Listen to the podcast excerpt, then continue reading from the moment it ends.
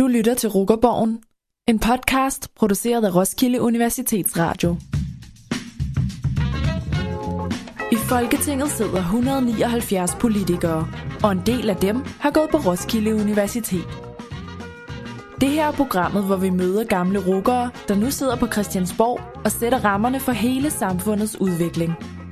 Vi spørger blandt andet, hvordan de var som gruppemedlemmer, og hvordan man går fra at skrive semesterprojekt om Foucault til at skrive en finanslov.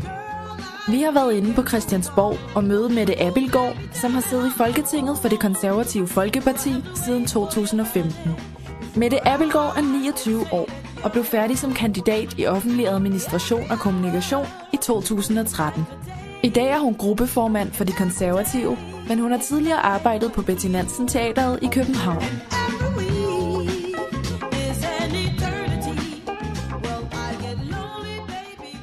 Jamen så er Rukkerborgen rykket ind øh, på Christiansborg igen, og vi sidder her med Mette Abelgaard. Mette, vil du kort præsentere dig selv? Jamen, øh, jeg hedder Mette Appelgaard, og øh, jeg er folketingsmedlem for det konservative Folkeparti, gruppeformand og øh, politisk ordfører, og så er jeg jo gammel rukker. Det er der ikke så mange konservative, der er, men det har jeg med i min, i min historiebog. Ja. Jamen, lad os prøve at starte sådan fra begyndelsen. Du kommer jo fra Horsens. Hvordan, øh, hvordan kan det være, at du valgte at søge ind på RUK og, og endte ud på markerne ved 3 kroner?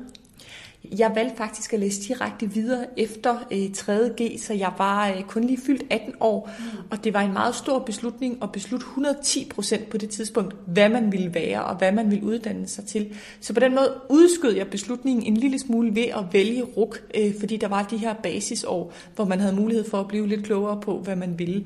Øhm, og så synes jeg bare, at det var et spændende miljø, som var anderledes end det sådan klassiske konservative, øh, jeg ellers øh, kendte til. Så, øh, så det var lidt det, der gjorde, at jeg endte på RUG, selvom at, øh, jeg, ikke, jeg tror ikke, jeg kendte den eneste anden, der gik der. Og hvad var så dit førstehåndsindtryk, da du for første gang kom ud på RUG? Om jeg var meget spændt, men jeg var også lidt skeptisk. Øh, forstået på den måde, at RUK jo altid har haft et særligt ry, og jeg vil sige, der var øh, tider i løbet af de første øh, 3-4 uger, hvor jeg virkelig overvejede, om det var det rigtige sted, jeg var havnet. Fordi jeg havde ikke været på RUK mere end 2-3 dage før, der var sådan noget krammelej og øh, sådan noget i den dur, øh, og det synes jeg bare var psykopat grænseoverskridende. Altså, øh, jeg tænkte bare, åh gud, hvad er det for et socialistisk helvede, jeg er landet i her. Øh, så, øh, så, så det var lidt en overraskelse for mig, men omvendt vil jeg så også sige, selvom der var nogle af aktiviteter og nogle af traditionerne, som jeg synes var lidt åndssvage, øh, så var der rigtig mange fede mennesker, og der var rigtig mange, som havde sådan en øh, grundlæggende respekt for, at man var politisk interesseret og politisk aktiv, mm. også selvom man ikke lige tilhørte samme parti. Øh, og det var det, der gjorde, at jeg blev hængende, det var, at der var plads til, at man kunne være øh, forskellig mm. øh, i bund og grund. Ja.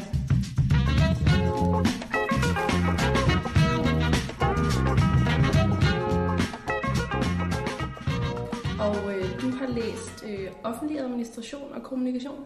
Ja. Hvordan kan det være, at du lige valgte den kombination? Jamen, jeg overvejede meget, da jeg skulle starte med at læse der efter 3.G, om jeg skulle tage rent statskundskab, eller om jeg måske skulle læse øh, en kommunikationsuddannelse. Jeg synes, begge dele var ret spændende. Øh, så tog jeg de der basisår og prøvede ligesom at blive klogere der, og jeg kunne ret hurtigt fornemme med offentlig administration, at det var noget af det, jeg synes var, var rigtig spændende, og jeg overvejede selvfølgelig også, om man skulle tage den ren. Øhm, men øh, jeg, synes, jeg, øh, jeg synes, det blev for snævert, og jeg synes, det blev for målrettet et job øh, i det offentlige øh, i sidste ende, og øh, der vil jeg bare gerne have lidt bredere muligheder. Og så synes jeg, øh, de valgfag, jeg har haft mulighed for at tage på, øh, på basisårene, øh, at der var rigtig meget spændende i det der kommunikationshus ude på RUK. Jeg synes, der var nogle fede undervisere, der var nogle fede kurser, når man så på, hvad man kunne vælge på kandidaten. Mm. Øhm, så på den måde følte jeg egentlig, at jeg holdt alle muligheder åbne ved at tage kombinationen. Øh, det vil jeg sige, det opdagede jeg jo så også, da jeg blev færdig og skulle ud og søge job. Øh, der kom jeg både ud og søgte fuldstændig klassiske forvaltningsstillinger, øh, som jeg bestemt kunne se noget interessant i, men jeg søgte altså også øh, en masse kommunikationsjob, øh, og det endte faktisk også med at være der, jeg fik min, min første stilling efter universitetet. Var du meget engageret i studiemiljøet? Var du sådan, deltog du i studenterpolitik eller udvalg eller noget?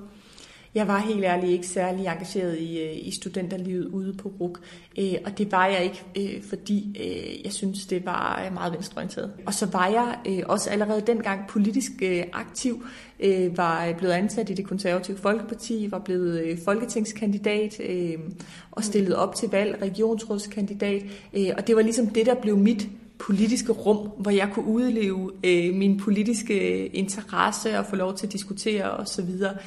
Øh, jeg var selvfølgelig med på rustur og kom også øh, til festerne ude på RUK og havde især øh, i det hus, jeg boede i basisårene, øh, mm. nogle rigtig gode, rigtig gode venskaber der.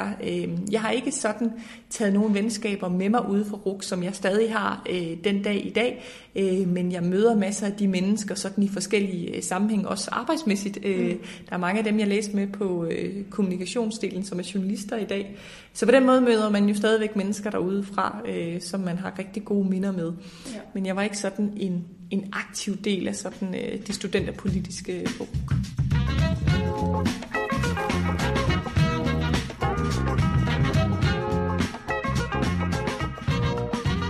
Nu nævnte du lige selv øh, rusturen. Hvordan husker du tilbage på det og på den tid lige i starten? Jamen, det husker jeg som værende fuldstændig skrækkeligt. Og det var jo selvfølgelig fordi, at man drak sig så fuld, øh, at man overhovedet ikke øh, kunne være sig selv bekendt. Øh, det er simpelthen den værste brændert, jeg har haft i mit liv. Det var simpelthen på den der rustur, øh, hvor vi jo var ude og lege øh, høvdinge og indianer, og øh, vi... Øh, så var der sådan en aften, sådan en øh, mande- og dame-aften, altså jeg ved slet ikke, om sådan noget vil gå i 2018, men altså det, det, findes, det findes stadig. det var der også dengang. Øhm, og det var simpelthen den aften, at det gik fuldstændig galt, og jeg kan huske, det startede med, at vi var på sådan noget løb, og så var der sådan en gryde, hvor man skulle drikke af et sugerør, og så var det kirsebærvin, og så skulle man drikke det, og så skulle man ligesom tømme den på tid. Og jeg er mega konkurrencemenneske, så jeg gik all in for, at mit hold skulle selvfølgelig øh, vinde. Og så er det jo den der utømmelige gryde, som det hedder, hvor der ligger en eller anden bag ved en sandbanke og hælder på hele tiden, så den bliver jo aldrig tom. Øh, så jeg drak, jeg blev simpelthen så fuld af det der kirsebærvin. øh, og jeg kan simpelthen huske, at jeg dagen efter, hvor jeg bare var så skidt, som jeg aldrig været i mit liv, at jeg ringede til min mor fra, jamen er det på Lolland, det foregår det her stadigvæk? Det var det dengang, tror jeg. Ringede hjem til min mor i Jylland og sagde, mor, du er nødt til at komme og hente mig. Jeg er lige ved at dø. Jeg, jeg, jeg er simpelthen i tvivl om, om jeg overlever resten af den her rusttur. Øhm, så det synes jeg virkelig var en hård start. Øh, og jeg var, jo, jeg var jo 18 år for pokker. Øh, de andre, jeg startede med i mit hus, Øh, de var jo typisk i hvert fald 3-4 år ældre. Øh, mm. Også mange af dem 5-6 år ældre. De havde været ude at redde verden og øh, arbejdet på børnehjem i Indien og reddet elefanter rundt omkring. Altså sådan noget havde jeg jo slet ikke lavet. Så jeg var meget ung sammenlignet med dem. Ja. Så jeg havde måske heller ikke helt styrken til at stå imod på den der rustur.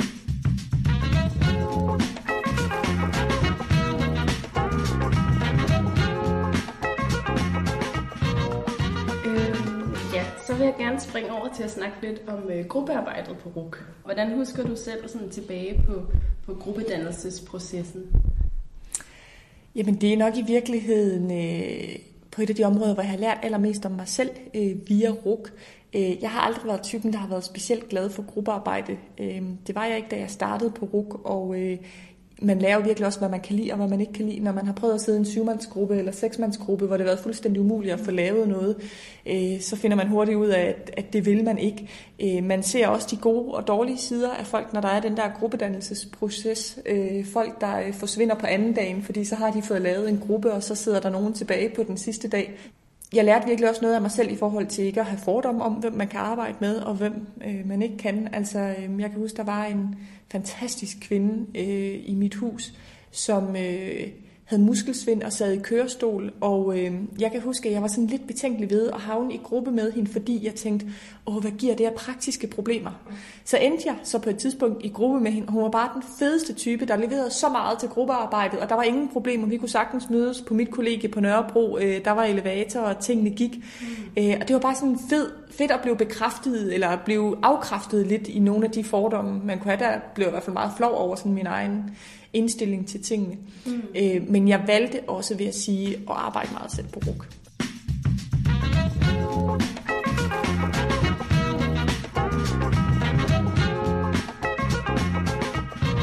Der er også rigtig mange lange jeg ved ikke, om man kan kalde det forhandlinger, men øh, man bliver virkelig testet på sine argumenter, når man laver gruppearbejde. Er det noget, du kan bruge sådan i dit politiske virke?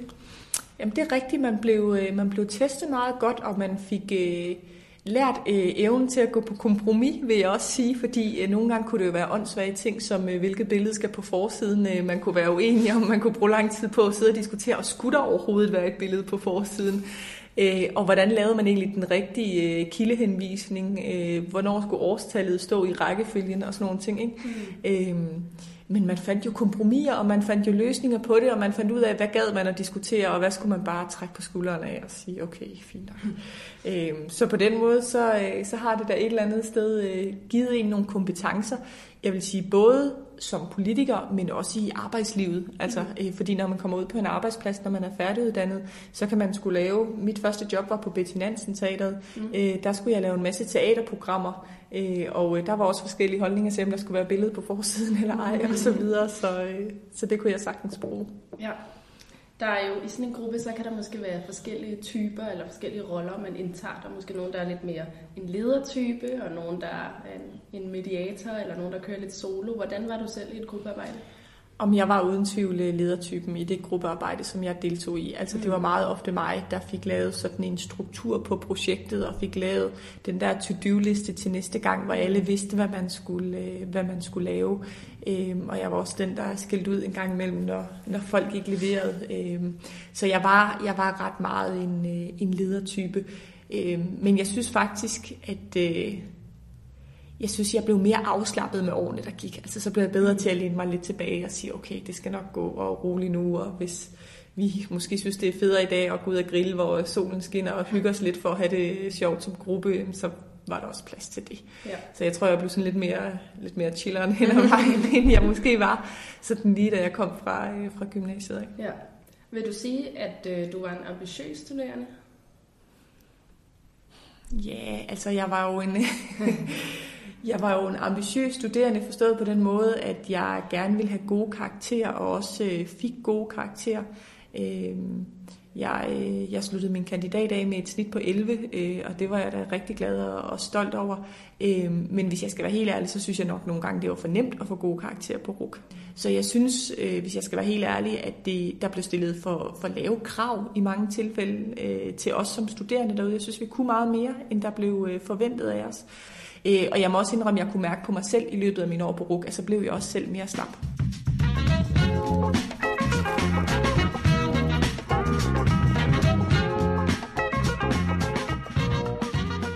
Har du mødt nogle fordomme om at komme fra RUK? Ja, masser. Er du sindssyg, mand? Og det er næsten det, jeg synes, der er mest irriterende nogle gange. Det er, at jeg kan, man kan møde den der, øh, nå, når du får RUK. Altså, så er det som om, at ens uddannelse ikke tæller helt så meget på en eller anden måde, og det bliver man bare pisse træt af. Altså, det gider jeg ikke ja. høre på. Det tror jeg hænger sammen med det ry, som, som RUK har, og som RUK kæmper med mm. øh, på mange måder. Øh, og det møder man nok mange steder i, i samfundet. Der er jo rigtig mange politikere herindefra, som øh, har øh, rødder på RUK, også borgerlige politikere, flere end man sådan lige forestiller sig. Mm. Øh, jeg har altid taget det øh, med et smil. Øh, det har jeg forsøgt.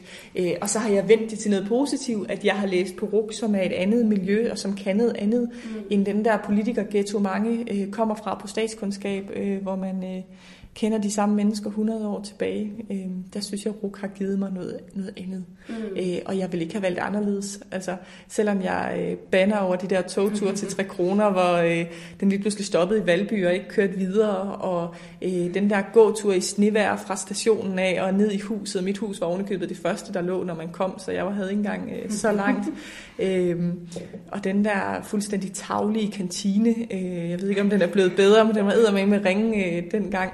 Øh, altså, hold op, hvor har man også fået meget fedt med. Altså, på et tidspunkt skrev vi projekt hos øh, Peter Skriver, øh, som jeg ikke ved, øh, om han stadigvæk er på RUG, men han var sådan en rigtig hippie-type, og det stod han fuldstændig med. Men så inviterede han øh, hele vores gruppe til, øh, til vejledning hjemme hos ham selv, hvor han boede i kollektiv. Ikke? Altså, det er der sgu ikke mange hos øh, Københavns Universitet, der har fået øh, den oplevelse med hos deres øh, vejledere, så, øh, så det tager jeg alt det med som, som noget positivt.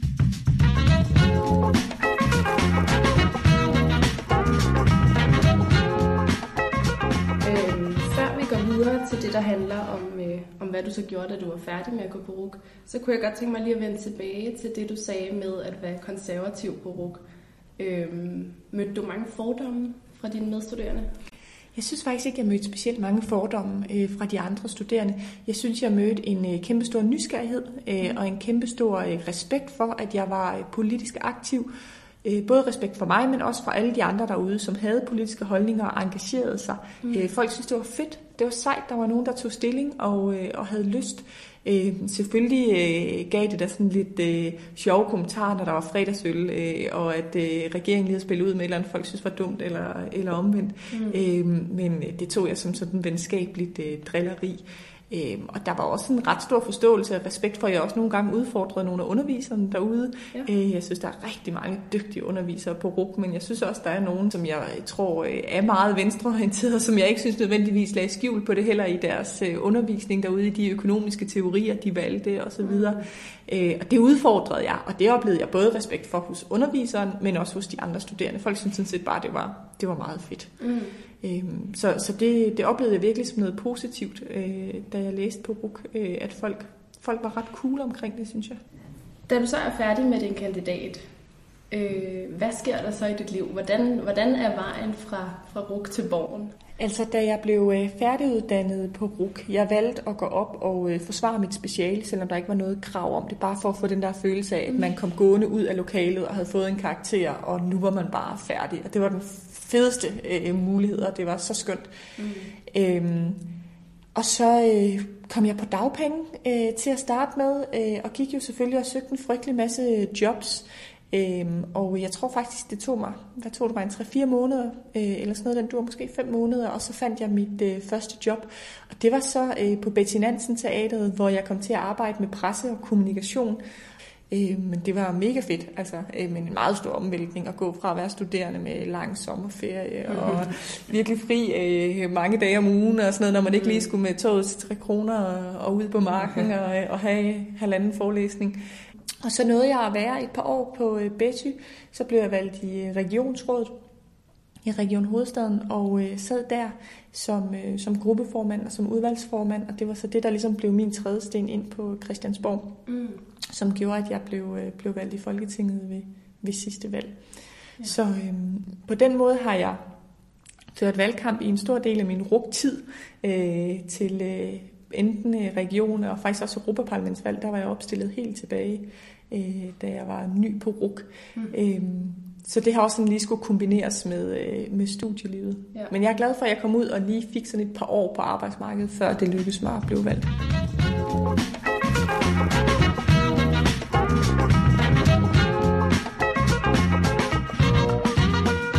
Øh, vil du prøve at sige, hvad du tænker, RUKs rolle i samfundet er? Eller hvad er sådan RUKs eksistensberettigelse? Jamen jeg synes, der hvor RUK kan noget, det er med metoderne. Altså det er med øh, den måde, man udvikler viden på, den måde, man formidler viden på, øh, den måde, man opnår øh, viden på. Og der spiller gruppearbejdet en, en vigtig og en central rolle. Øh, og det synes jeg helt bestemt er noget af det, RUK kan. Og så synes jeg, at RUK kan noget i kombinationen. Altså de her kombinationsuddannelser. Øh, vi vil gerne have folk til at starte tidligere øh, med at tage en videregående uddannelse, og der synes jeg bare, at de der første basisår hos RUK er noget ret unikt, øh, som giver sådan en, en grundbasis, før man søger videre. Mm. Så det, det synes jeg er noget af det, RUK kan. Altså mm. kombinationsuddannelserne, øh, hvor man tager det bedste fra nogle forskellige fag og kombinerer til et arbejdsmarked, der jo i dag gerne efterspørger, at du kan lidt af hvert. Mm. Øh, og at der er jo rigtig mange stillinger i dag, for eksempel også øh, i det offentlige, hvor det så øh, forventes, at du lige kan lidt kommunikation, eller ja. øh, at du lige øh, også kan lidt med SoMe og sådan nogle ting. Ikke? Øh, og det synes jeg, det synes jeg er fedt.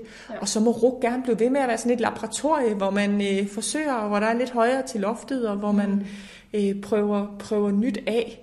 Øh, det, synes jeg, det, det synes jeg, der skal være plads til, samtidig med, at man bare husker, at den der grundlæggende faglighed, mm. at den altid skal være der. Og det skal måske være min, min løftede pegefinger til RUK. Det er, at, at tværfagligheden, for at den rigtig kan fungere, så skal fagligheden øh, være der. Mm. Øh, men, øh, men får man det til at spille fuldstændig, så har man noget meget, meget mm. stærkt. Ja, for det var netop mit næste spørgsmål, hvis RUK skal have et godt råd. Ja, men hvis jeg skal give RUK et øh, godt råd, øh, udover at øh, få en anden kantineordning øh, og få indlagt øh, rulletrapper fra stationen her og øh, ned til, øh, til husene, så, øh, så vil det klart være, at man husker, at før tværfagligheden, der kommer fagligheden. Mm. Øh, og hvis man skal kunne kombinere discipliner, akademiske discipliner, så kræver det, at man har nogle grundlæggende færdigheder på plads. Mm. Og det kommer kun, hvis man stiller krav til øh, de studerende mm. i forhold til, hvad skal man kunne præstere. Men det samme budskab har jeg altså hørt fra andre af mine kollegaer herinde, der har læst på andre uddannelsesinstitutioner. Mm. Det er ikke nødvendigvis øh, kun på RUK. Ja, jamen det var det, vi havde, så tusind ja. tak. Selv tak. Tak for snakken.